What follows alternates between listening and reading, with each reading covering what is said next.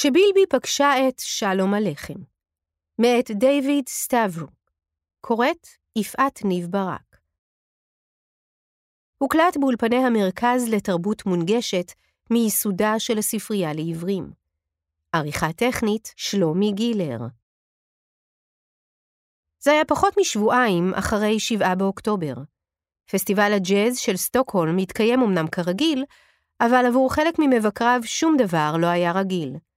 הופעתו של הבסיסט הישראלי אבישי כהן, שהייתה אמורה להיות אחד משיאי הפסטיבל, בוטלה בגלל המלחמה, ולרבים מיהודי שוודיה והישראלים שחיים בה, זה היה אות ראשון לתקופה קשה מאוד. אבל 18 באוקטובר בערב היה שונה. על במת הג'אז החשובה ביותר בשוודיה, הופיעו 13 מוזיקאים לפני אולם מלא. מבחינה מוזיקלית זו הייתה הופעה מרהיבה. המוזיקה נשמעה כשילוב של פרנק זאפה ומוזיקת עם שוודית, ג'אז אמריקאי וזמירות של שטייטל מזרח אירופי. את המרכיב האחרון ניתן לייחס למאפיין לא רגיל לפסטיבל ג'אז נורדי, כל השירים היו ביידיש. המוזיקה הייתה של המלחין גאורג רידל, אחד המוזיקאים הבולטים והמוכרים בשוודיה.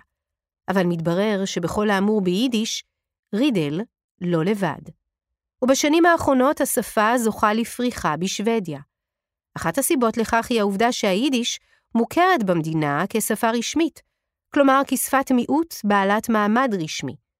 זאת לצד שפות של מיעוטים ותיקים אחרים במדינה, פינית, סאמי, רומני, שפת בני הרומא, ומנקיאלי, שפה פינית המדוברת באזור עמק הטורנה בצפון שוודיה. כפועל יוצא מכך, הממשלה השוודית מחויבת למשימת שימור היידיש. משום שהיידיש היא שפה רשמית, יש סוכנות ממשלתית ליידיש שתפקידה לקדם את השפה, מספרת שרה שולמן, סופרת ומוציאה לאור של ספרים ביידיש בשוודיה. לשוודים יש זכות ללמוד יידיש בבית הספר כשפת אם, גם אם היא לא שפת האם שלהם. ברדיו הציבורי יש תוכניות ביידיש, יש תוכניות טלוויזיה ביידיש והכל חלק ממכסה שהשירות הציבורי חייב לשדר. שולמן עצמה חברה באגודה היידית של סטוקהולם. אנחנו קהילה מאוד פעילה, היא אומרת. הצגנו למשל את מחכים לגודו של סמואל בקט ביידיש, ובזכות ארגון תרבות יהודית בשוודיה, המחזה עלה בתיאטרון הדרמטי המלכותי, התיאטרון החשוב ביותר בשוודיה. קיימנו סימפוזיון ענק של יומיים על משפחת זינגר עם מומחים מכל העולם. יש מחלקת יידיש באוניברסיטת לונד, בדרום שוודיה, יש כנס יידיש עולמי שמתקיים כל שנה, ויש קורסים שקשורים ביידיש בפידיה, מכללה שוודית העוסקת בתרבות יהודית. מעבר לכך, יש בשוודיה תיאטרון יידי כבר 120 שנה. יש מקהלה ביידיש והוצאות לאור המוציאות ספרים ביידיש. ההוצאה שלי היא אחת מהן, אבל יש גם הוצאות שירה נוספות. שולמן הייתה הרוח החיה גם במופע הג'אז של רידל. המוזיקאי נולד לאם יהודייה צ'כית ולאב סודטי גרמני שנמלטו לשוודיה עם סיפוח חבל הסודטים לגרמניה ב-1938. במהלך הקריירה הארוכה שלו, הוא כתב מוזיקה שהושפעה ממסורות מוזיקליות רבות. אבל רק בהגיעו לגיל 90, החליט לכתוב מוזיקה ברוח שורשיו היהודיים, ופנה אל שולמן. אני אוהבת שירים ביידיש ותמיד שרתי את השירים המסורתיים, אבל בשביל הילדים שלי רציתי שירים חדשים יותר, מספרת שולמן. כשרידל פנה אליי ואמר שהוא רוצה לכתוב מוזיקה לטקסטים ביידיש, חיברתי אותו לסופר היידי השוודי סלומון שולמן, אין קשר משפחתי, ויחד איתי ועם המשוררת חנה רידל, בתו של גאורג, כתבנו את השירים החדשים שבסופו של דבר קובצו בספר שירים, שני אלבומים והצגת תיאטרון לילדים ביידיש. זה פרויקט מרתק כי הוא מציע גשר בין תרבות היידיש, התרבות היהודית והתרבות השוודית. מכיוון שכל ילד שוודי מכיר את המוזיקה של גאורג, בין היתר הלחין גאורג את השירים לסדרת הסרטים של בילבי, תרגמנו גם כמה מהשירים השוודיים המוכרים שלו. זה אחד הפרויקטים החשובים ביותר שעשינו כדי להחיות את השפה ולמשוך קהל חדש לעולם היידי. בשבילי זה היה כמו ללכת בגדול או ללכת הביתה, אז דאגתי שהפרויקט יגיע לבמות הגדולות ביותר. רציתי להראות, בין השאר, גם ליהודי שוודיה, שלעולם היידי יש משהו ייחודי ושונה להציע. השנה אנחנו גם מועמדים לאחד מפרסי המוזיקה היוקרתיים ביותר בשוודיה. שולמן מספרת שגדלה במשפחה דוברת יידיש. סבי וסבתי, דוברי יידיש ששרדו את השואה, הגיעו לשוודיה מפולין עם הסירות הלבנות. מבצע לשחרור אסירים סקנדינביים ממחנות ריכוז גרמנים לאחר מלחמת העולם השנייה. אבי הוא ראש אגודת היידיש בסטוקהולם, והיידיש היא חלק גדול מהזהות היהודית שלי. גדלתי על ספרות יידית, על בשבי זינגר, י"ל פרץ ואיציק מנגר. אלה היו הסיפורים האהובים עליי והייתי מוקפת במוזיקה, בביטויים ובבדיחות ביידיש. בהמשך למדה שולמן יידיש באוניברסיטת קולומביה בניו יורק. כשהפכתי לאישה צעירה בניו יורק, הבנתי עד כמה היידיש חשובה לי, וכשחזרתי לשוודיה הפכתי פעילה מאוד בסצנת היידיש המקומית. את ספר הילדים הראשון שלי כתבתי ביידיש. זה היה ב-2015. חיפשתי ספרים ביידיש בשביל הילדים של אחותי, ומכיוון שלא הצלחתי למצוא כאלו שהיו גם חילוניים ומודרניים, כתבתי אחד בעצמי. כמה שנים מאוחר יותר, ב-2019, הקמתי את בית ההוצאה שלי, כי ההערות שקיבלתי מהקוראים היו חיוביות מאוד. הם רצו יותר. קראתי להוצאה כפי שקראתי לספר, דאס ניסלה. הקהל השוודי מקבל את היידיש בטבעיות? אין התנגדות לשפה לא מוכרת שמזוהה עם העבר היהודי באירופה? זה היה תהליך איטי, אבל החברה השוודית מתחילה להתעניין במה שאנחנו עושים. יידישיסטים נוטים לחלום חלומות די קיצוניים, וב-20 השנים האחרונות, ובמיוחד מאז הפרויקט של שירי רידל, קיבלנו הרבה תשומת לב. היינו ברדיו, בטלוויזיה ובעיתונים. הפרויקט מצליח מאוד, כנראה מפני שהמוזיקה הזאת היא הליבה של התרבות השוודית, ואנחנו לוקחים את הליבה ומוסיפים לה משהו חדש. גם ניקולאי אולניאנסקי עומד בראש הוצאת ספרים ביידיש. ההוצאה, אולניאנסקי טקסט, מוכרת בכל העולם, והוציאה לאחרונה לאור את הארי פוטר ואת שר הטבעות ביידיש. הקמנו את ההוצאה ב-2010, מספר אולניאנסקי, אני ואשתי עידה, למדנו יידיש באוניברסיטת לונד, וחיפשנו דרך להשתמש בשפה כשהלימודים הסתיימו. יחד עם חברה נוספת מהכיתה, לינדה גורדון, החלטנו להוציא לאור מגזין. בלימודים שלנו שמנו לב לכך שהרבה חומר שמפורסם ביידיש עוסק ביידיש. אנחנו רצינו לעשות משהו אחר, לכתוב על דברים שעניינו אותנו, כמו סרטים, משחקי וידאו, ספרים ומוזיקה. התוכן לא היה קשור ליידיש או לתרבות יהודית.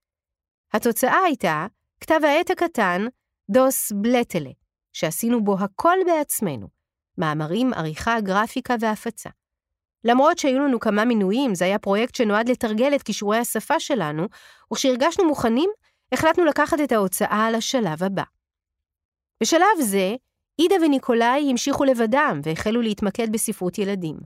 הם קיבלו מענק מהמועצה השוודית לאומנות ופרסמו ארבעה ספרים. זה היה, וזה עדיין, אקטיביזם טהור, אומר אולניאנסקי. התחושה שהיידיש עומדת להתפוגג הייתה קשה מנשוא, וידענו שהרבה משפחות מחוץ לעולם החסידי נמצאות באותו מצב.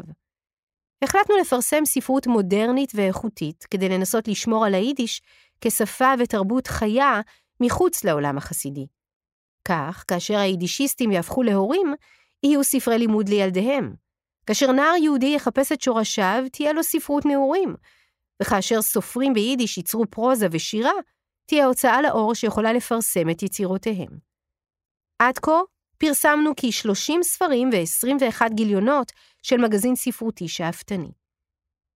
אילו ספרים הוצאתם לאחרונה וכמה עותקים נמכרים מהם? פרסמנו סופרים קלאסיים ביידיש, כמו בשביס זינגר וקדיה מולודובסקי, סופרים בינלאומיים גדולים כמו ג'יי קיי רולינג, אריך קסנר וג'יי אר אר טולקינג. פרסמנו רומנים גרפיים עטורי פרסים, שירה ופרוזה ממיטב הסופרים העכשוויים וספרי ילדים חדשים. מהדורה סטנדרטית היא 500 עד 1,000 עותקים, אבל יש גם יוצאים מן הכלל. הארי פוטר מגיע להרבה קבוצות יעד, שכן רבים רואים בו פריט אספנים, ספר מגניב שיהיה על מדף הספרים או מתנה כיפית. הוא הודפס ב-5,000 עותקים עד כה. כיצד אתה מסביר שמדינה בת עשרה מיליון תושבים עם קהילה יהודית קטנה, הפכה למעצמת יידיש? צריך לזכור שלמרות שהקהילה היהודית בשוודיה קטנה מספרית, היו אליה כמה גלי הגירה שהחזיקו את היידיש בחיים בתוך הקהילה. מהיהודים שהגיעו מרוסיה הצארית ועד אלו שהגיעו מפולין בשנות ה-60. יידיש הייתה חלק מסצנת התרבות השוודית-יהודית במשך זמן רב. עם זאת, כמו בשאר העולם, היידיש איבדה דור והפכה לשפת עבר ולתזכורת של כאב וסבל נוראיים, בעוד העברית הפכה לשפה של שחר חדש, ניצחון ושגשוג. העובדה שבשנת 2000 היידיש הפכה לשפת מיעוט רשמית בשוודיה, תרמה כמובן לפריחה המחודשת, אבל זה לא היה קורה לולא תפסה היידיש חלק מרכזי בחייהם של יהודים שוודים רבים. זה גם עניין של עיתוי. ממשלות שוודיות השקיעו בשפות של מיעוטים בדיוק בזמן שאנשים השקיעו את הלב הנשמה שלהם ביצירת גל חדש של ספרות יידיש. וזה לא רק בשוודיה. קח לדוגמה את ארון ויסוונאט, שרצה שהילדים שלו יוכלו לקרוא הארי פוטר ביידיש, והתחיל לתרגם את הספר בלי לדעת אם הוא אי פעם יראה אור. או ברי גולדשטיין, שרצה לעשות משהו אחרי שיצא לפנסיה והחליט לתרגם את יצירותיו של טולקין. או הסופרים הישראלים מיכאל פלזנבוים, ולבל צ'רנין ואמיל קלין, שמשקיעים זמן רב בכתיבה ביידיש.